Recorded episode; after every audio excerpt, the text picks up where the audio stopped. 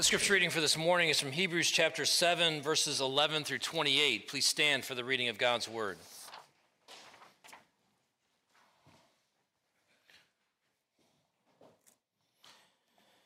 Now, if perfection had been attainable through the Levitical priesthood, for under it the people received the law, what further need would there have been for another priest to arise after the order of Melchizedek, rather than one named after the order of Aaron? For when there is a change in the priesthood, there is necessarily a change in the law as well. For the one of whom these things are spoken belonged to another tribe, from which no one has ever served at the altar. For it is evident that our Lord was descended from Judah. And in connection with that tribe, Moses said nothing about priests. This becomes even more evident when another priest arises in the likeness of Melchizedek who has become a priest not on the basis of a legal requirement concerning bodily descent, but by the power of an indestructible life. For it is witnessed of him, You are a priest forever, after the order of Melchizedek. For on the one hand, a former commandment is set aside because of its weakness and uselessness, for the law made nothing perfect. But on the other hand, a better hope is introduced, through which we draw near to God. And it was not without an oath. For those who formerly became priests were made such without an oath, but this one was made a priest with an oath by the one who said to him, The Lord has sworn and will not change his mind. You are a priest forever. This makes Jesus the guarantor of a better covenant. The former priests were many in number because they were prevented by death from continuing in office, but he holds his priesthood permanently because he continues forever. Consequently, he is able to save to the uttermost those who draw near to God through him, since he always lives to make intercession for them. For it was indeed fitting that we should have such a high priest, holy, innocent, unstained, separated from sinners, and exalted above the heavens. He has no need, like those high priests, to offer sacrifices daily, first for his own sins and then for those of the people, since he did this once for all when he offered up himself. For the law appoints men in their weakness as high priests, but the word of the oath, which came later than the law, appoints a son who has been made perfect forever. This is the word of the Lord. You may be seated. Uh, how many of you uh, remember the game Don't Break the Ice? Anyone? Yeah, right? Don't break the ice. It's that it's like a, you know, plastic square frame on little plastic legs, and it has these plastic little cubes in them that look like ice. You know, you turn it upside down, you shove all the cubes in there, it's nice and tight, the thing holds it in place. You turn it back over, you put a penguin in the middle, and then you hand a mallet in between each person and start tapping away. Right? You, you got to knock one block out, and then you hand the mallet off, and somebody else knocks another block out, and you, you keep going until the penguin falls, until the ice breaks. I think this game was invented in 1968. I honestly think I played this as a kid. I know our kids played it as kids. Uh, I know I've played it with my granddaughter. Lots of fun. Don't break the ice. And it's hard, you know, being a teacher, um, to not, with my little four year old granddaughter, after the ice breaks, kind of laugh and say, This is so much fun, but but, sweetie, there's a life lesson here. the ice always breaks. the ice always breaks. This passage is going to touch on two key ideas that I'll unpack in a moment. The first is perfection, the idea of perfection, and the other is the idea of hope. Perfection, as we'll see in the passage, is the idea of completion. It's the idea of reaching the end point of the Christian life, finishing the race, of making it, of being in God's presence without sin or sorrow, knowing only fullness of joy with Him and all God's people in a world where all has been made new. That's the idea of, of perfection or, or completion. Hope, the better hope that the author of Hebrews is talking about in this passage, is the confidence we can have in Christ that will make it, that that, that, that completion will come to fruition, that we'll know that fullness that the Bible offers to us in Christ with certainty, hope that is secure because of what Jesus did. and because of what Jesus is continuing to do for those who are his own, we can have complete certainty that the ice won't break from under us. You see, if you're not looking to Jesus for your hope for perfection, if you're not looking to Jesus, in other words, with confidence for completion, if you're looking to anything other than what Jesus has done to ensure that you will make it to the end, you're making your life a giant game of don't break the ice. The people who first read Hebrews were making God's law their life. They were willing to turn away from everything that Jesus offers, to turn away from completion in Him in order to look to their own goodness for their standing with God. And some of you may be doing the same this morning. You've, you've rejected Christ or you are turning away from Him, confident that your own goodness will be enough on the last day. And let me tell you, that ice is going to break. Some of us are basing our happiness, our meaning, our identity on things that, though good, cannot support the weight we put on them or the forces of the world that strike against them.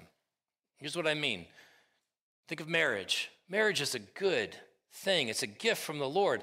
But if you're standing on your marriage, if your marriage is the source of your, your meaning, your happiness, your identity, your joy, your satisfaction in your life, then at some point that ice is going to crack.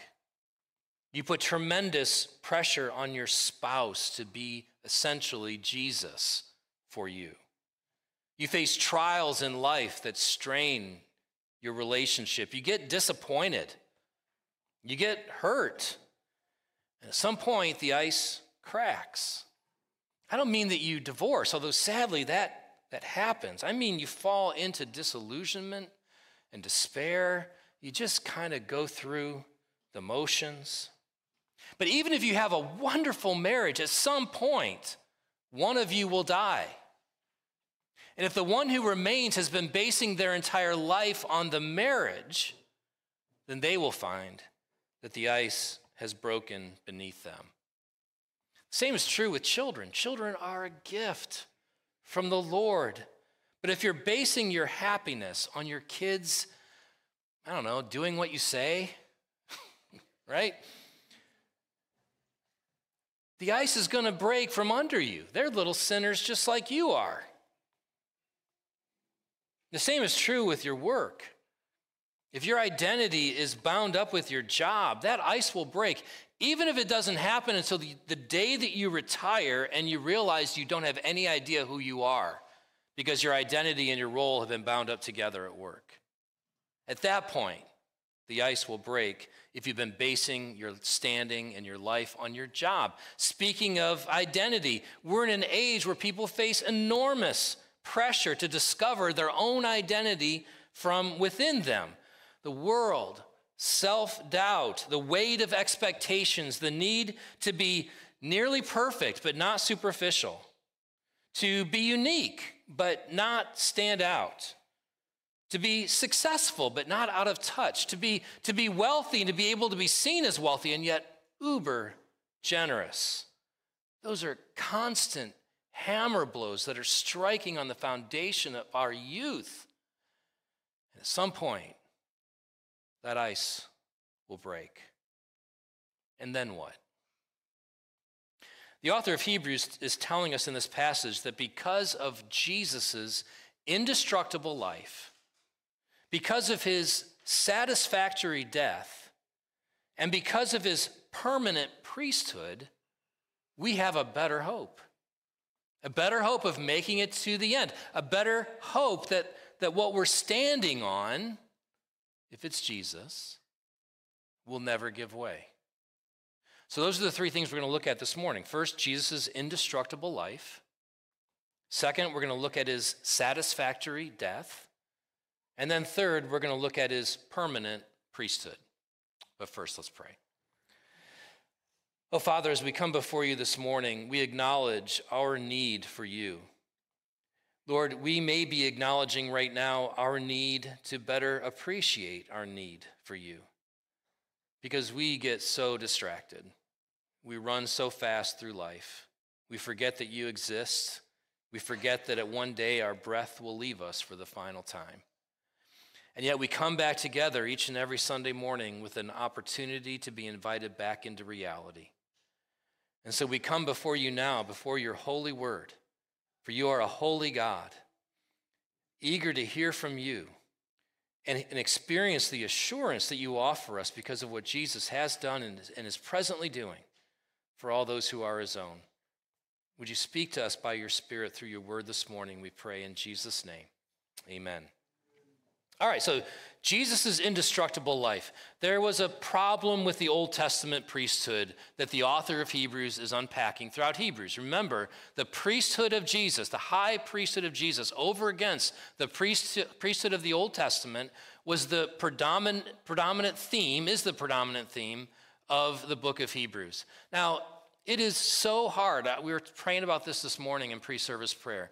It is so hard to appreciate the significance of what is happening in Hebrews if you don't feel that tension, that burden of the fact that because of our sin and God's holiness, we need someone to stand between us and God in our place. Because if we don't have someone to intercede for us, if we don't have someone to make a sacrifice on our behalf, to do the work that the Old Testament priests did, that the initial hearers would have appreciated that Jesus did fully and finally for all who put their hope in him, if we don't feel that sense of, of, of gravity before holy God, then we miss the good news that's in this passage. We need to hear the bad news in order to appreciate the good news. The bad news is because of our sin, we cannot stand before God and live apart from someone making a way for us. Now, in the Old Testament, God's plan to point to the ultimate solution in Jesus was to provide priests who descended from the line of Aaron to offer sacrifices that were also appointed by God to be given in order to deal with the sin of God's people prior to the coming of Jesus Christ. Now, when you hear me talk about priests, I'm not talking about um, priests today. I'm not talking about Catholic priests. I'm not talking about the idea that if anyone says to you, you need to go to a priest in order, now, you need to go to a priest in order to, you know, have someone intercede for you, to, to pray for you because you can't do that yourself. That is a falsehood. Reject that. That's not what the author of Hebrews is addressing here, however. What he's addressing here is the Old Testament priesthood. But again, the point he's driving home is that Jesus is the one to whom we go. We don't need anyone else to intercede. You do not need to come to me in order to ask me to pray for you so you can be forgiven. You can come to me anytime you want to talk about anything that's going on. But when it comes to that point, if you're feeling this sense of burden, what do I do with my sin? I am not going to stand between you and God. I'm going to come alongside you and we're going to pray to our Savior, our Savior. Problem with the Old Testament priesthood. Remember the question from last week where do we go with our guilt? Where do we go with our guilt? The first problem with the Old Testament priesthood that the author of Hebrews is going to tell us about is that under the Old Testament priesthood, perfection was not attainable. That completion, that making it, that having a conscience that's cleansed and, and knowing that we're standing clean before a holy God and can have full access to Him at any point. The Old Testament priesthood and the sacrificial system that was bound up with it could not attain that. You see it in verse 11. Now, if perfection had been attainable through the Levitical priesthood, for under it people received the law, what further need would there have been for another priest to arise after the order of Melchizedek? Verse 19, jump down there. You get a nice little, it's called an inclusio, a little wraparound to drive home the point. In verse 19, I'll come back and read verse 18 first. For on the one hand, a former commandment is set aside because of its weakness and uselessness. And then here's the key for the law made nothing perfect, echoing what had been said in verse 11. But on the other hand, a better hope is introduced through which we draw near to God. Perfection was not attainable. What's pointed to there in verse 9, this ability to draw near to God that we can do through Jesus, cannot be done through the Old Testament law. What can the law do? Even for us today, it, can show us how much we need a Savior. It can remind us how sinful we are. That was all it could do for the people in the Old Testament prior to the coming of Jesus. And in that sense, that's all it can do for us. It cannot save us, but it can point to our need for a Savior. The second problem with the Old Testament priests that the author of Hebrews is pointing out here is that their rep- representation of us before God was not perpetual. And in, in, in other words, they died, it's, they didn't last. So take a look with me at verse 23. I didn't read that, uh, uh, I did read that earlier. Let me read it again. The former priests were many in number because they were prevented by death from continuing in office, which is why, looking back up at verse 16, it was necessary there was a legal requirement concerning bodily descent. In other words, here's Aaron and all the priests that would descend from Aaron. This is why the genealogies were so important in the Old Testament, because one would die, and then you look back to the list to see who was next. But there was no single person who could permanently represent God's people before God for the forgiveness of sin. And so the author of Hebrews is essentially saying, why in the world would you turn back to that when God has provided a better priesthood? God has provided the true high priest, Jesus. And again, he, he uses this example of Melchizedek. Now, I'm not going to take the time that I took last week to unpack who this Melchizedek was. But, but let me just remind us of, of this. Melchizedek was a way in which the author of Hebrews was demonstrating the superiority of Jesus over the superiority over the Levitical priesthood in the Old Testament by saying that Melchizedek overshadowed Abraham and foreshadowed Jesus. He overshadowed Abraham because in Abraham, those Levites were actually paying tithes to Melchizedek, which is something that the inferior does to the superior. And Melchizedek blessed Abraham. And in blessing Abraham, he was blessing the Levites, which is something that the superior does for the inferior. And so Melchizedek overshadowed Abraham and consequently the Levitical priesthood. And also, uh, Melchizedek foreshadowed Jesus in the sense that Melchizedek was without beginning or end. We don't know anything about his lineage. Unlike the genealogies of all the Old Testament priests, there was no genealogy for Melchizedek, pointing to Jesus, who is the eternal high priest. And so there's this priest we see in verse 11 after the order of, Melchizedek. And then again in verse 17, you are a priest forever after the order of Melchizedek. In other words, it's no longer going to be about earthly descent from a man. It's going to be about a promise that's fulfilled from God. The point that the author is making in this part of his argument is that if you're going to be made complete, you're not going to be made complete by going back to the way that's been made obsolete. You're going to be made complete by looking to the one whom God has promised the better priest, the one whose life is indestructible, who will not fail you. Jesus is the one who came on the scene in order to be that priest. He rose from the dead in order to demonstrate that his life is, in fact, indestructible. And we need an indestructible high priest. And we have one in Jesus. But let, us turn, secondly, to his satisfactory death. Take a look at verses 26 and 27 with me. For it was indeed fitting that we should have such a high priest, holy, innocent, unstained, separated from sinners, and exalted above the heavens. He has no need, like those high priests, to offer sacrifices daily, first for his own sins and then for those of the people, since he did this once for all when he offered up himself. the Old Testament priest could never offer a sacrifice sufficient to take away the sin of the people. They could cleanse, uh, uh, they could give them a kind of a ritualistic cleansing, right? The, the need for them to be um, ritualistically clean in order to come into God's presence. The Old Testament sacrifices could accomplish that because God said that they would. They could not cleanse the conscience, they could not make someone fit to be before God with complete confidence that they would be accepted. They could not make someone able to have unimpeded access to God and the confidence of unbroken fellowship with God. But Jesus accomplished that not by offering some other sacrifice, but by offering his very life as that sacrifice.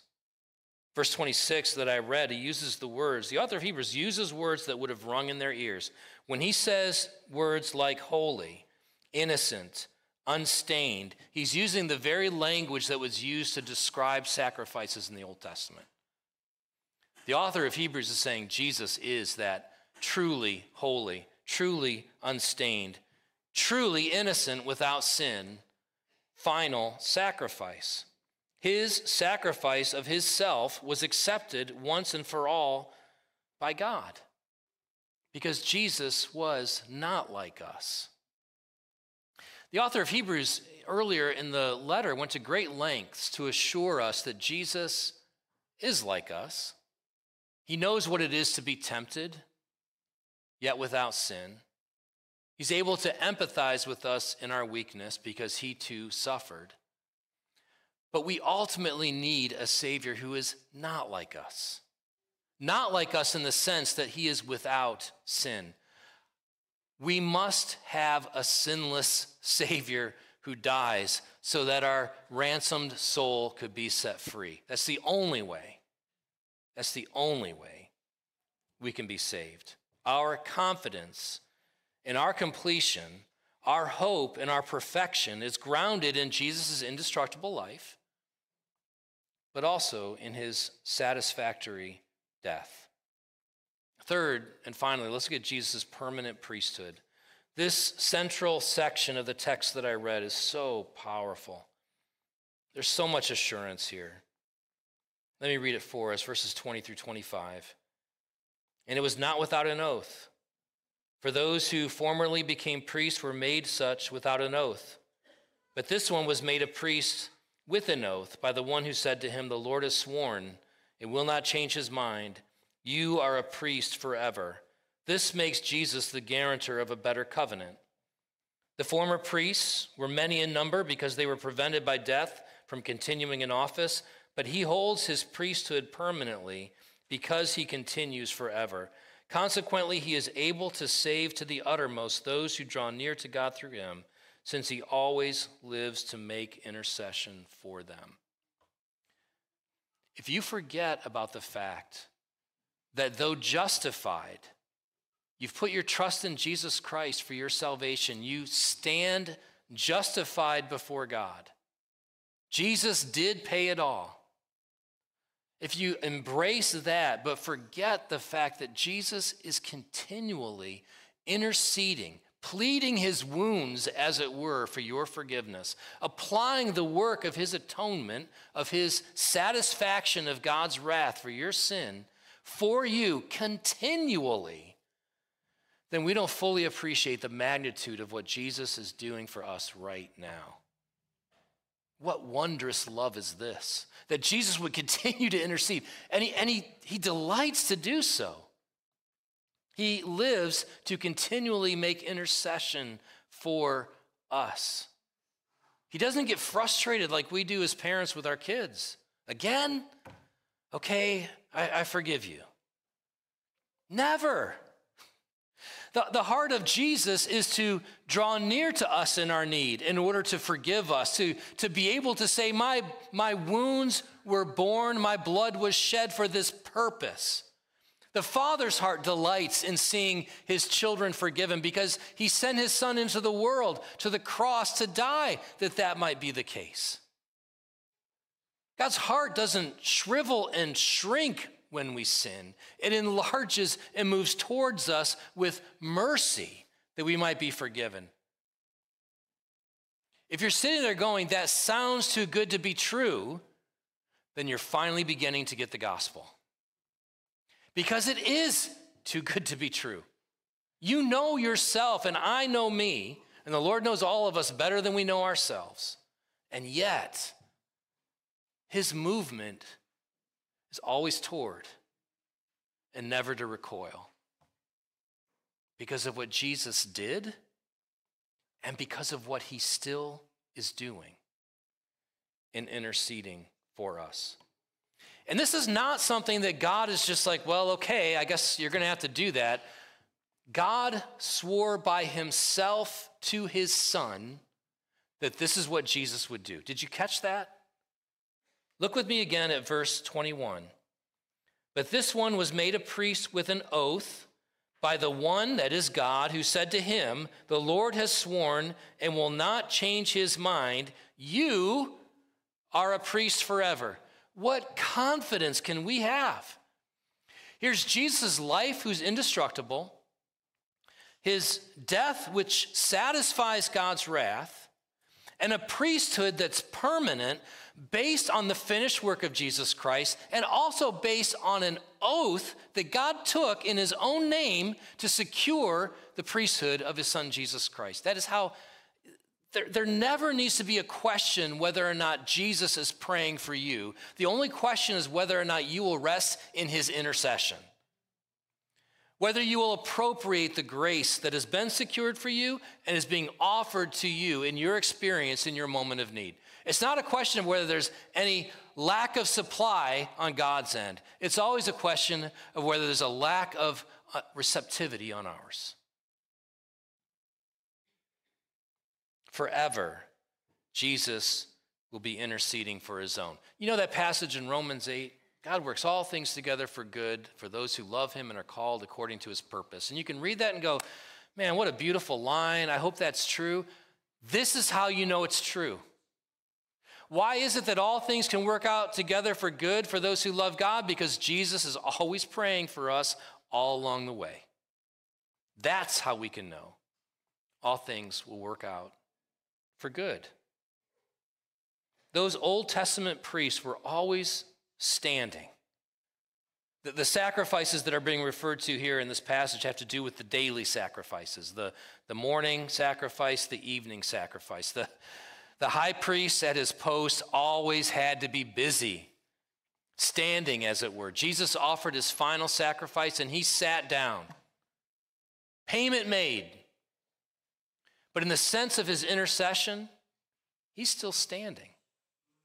He hasn't stepped back from that work in any way.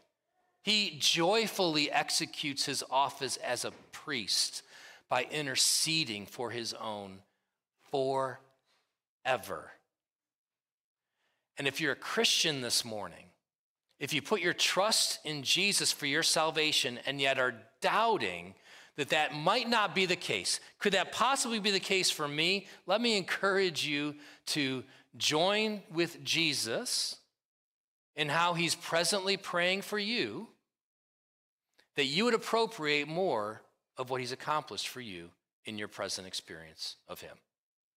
What, what if I told you that you could, you could know with absolute certainty that you're praying what Jesus is praying for you?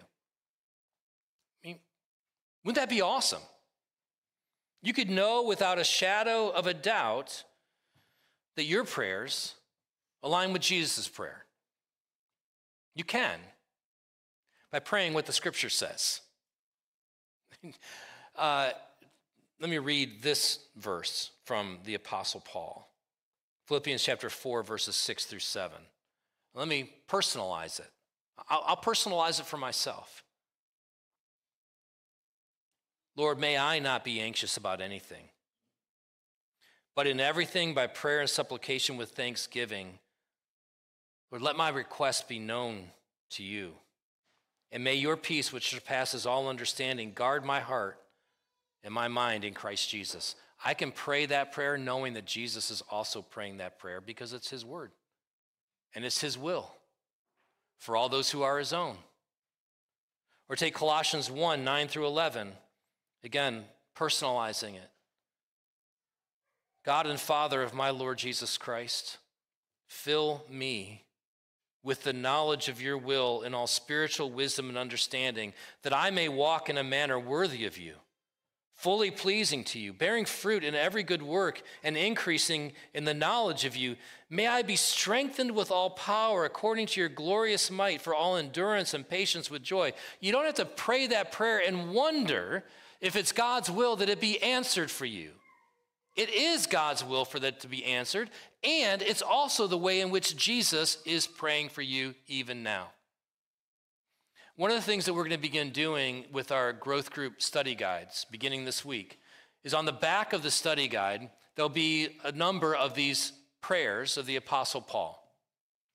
And there'll be a little blank where you can put in your name or you can put in the name of someone else in the group what I want to encourage you to do is come to your group having looked at that sheet and saying, you know what, this, this one right here, I'm going to ask people in the group to pray for me about this particular passage right here. And as you're sitting there listening to one another share their prayer requests, go ahead and say, man, this is what I need. Or, man, I'm hearing you say this. I'm going to pray for you with respect to that, but I'm also, God's putting it on my heart to pray for you with respect to this as well. What an amazing uh, development, improvement in our prayer life as a church if we're praying scripture for one another with confidence that this is the will of God for, for us. If you're not in a growth group, I encourage you to get one, but I'm not going to make a condition for getting that prayer list. if you want the prayer list, just you know write it on a connect card and uh, give us your email address, and I'll send it to you. Um, but yeah, we can be praying. Praying with confidence. That's the first application. The second application, and we're wrapping up here. Just as we can draw near to God through Jesus and make our requests known to Him, there is an opportunity here to draw near to one another as well. We talk about redemptive vulnerability around here, that willingness to just be real to not put on a facade, to not pretend that we're something that we're not, to just go ahead and be the snotty, ugly selves that we are with one another in order to point to Jesus. What does that look like when it comes to this passage? It looks like this. When the ice breaks, and it always does, there's someone who can come alongside and say, I get it. I know what it feels like when the ice breaks out from underneath you. I've been there. But do you feel what we're standing on right now? This solid ground? That's Jesus. It won't give way. We're secure in Him. He won't break. We know he won't break under us because the ground did break under him. On the cross, as he was bearing the weight of the curse for our sin, the ground shook, an earthquake struck the land. Jesus experienced the ultimate falling away of all support as the Father turned his face away from him so that the ground would never fall away from under us. Because the life of Jesus was and is indestructible, and because the sacrifice of his very self in our place on the cross was acceptable, his priestly intercession is effectual. You have a better hope that will not fail. Draw near to God through Jesus. Let's pray. Heavenly Father, we thank you for the promise that is contained in this passage that we can draw near to you a holy God, even though we are sinful people, through Jesus, our mediator, but even more, our intercessor. Help us to know the complete confidence that we can have that because of his grace, we'll make it to the end. And we give you thanks and praise in Jesus' name. Amen.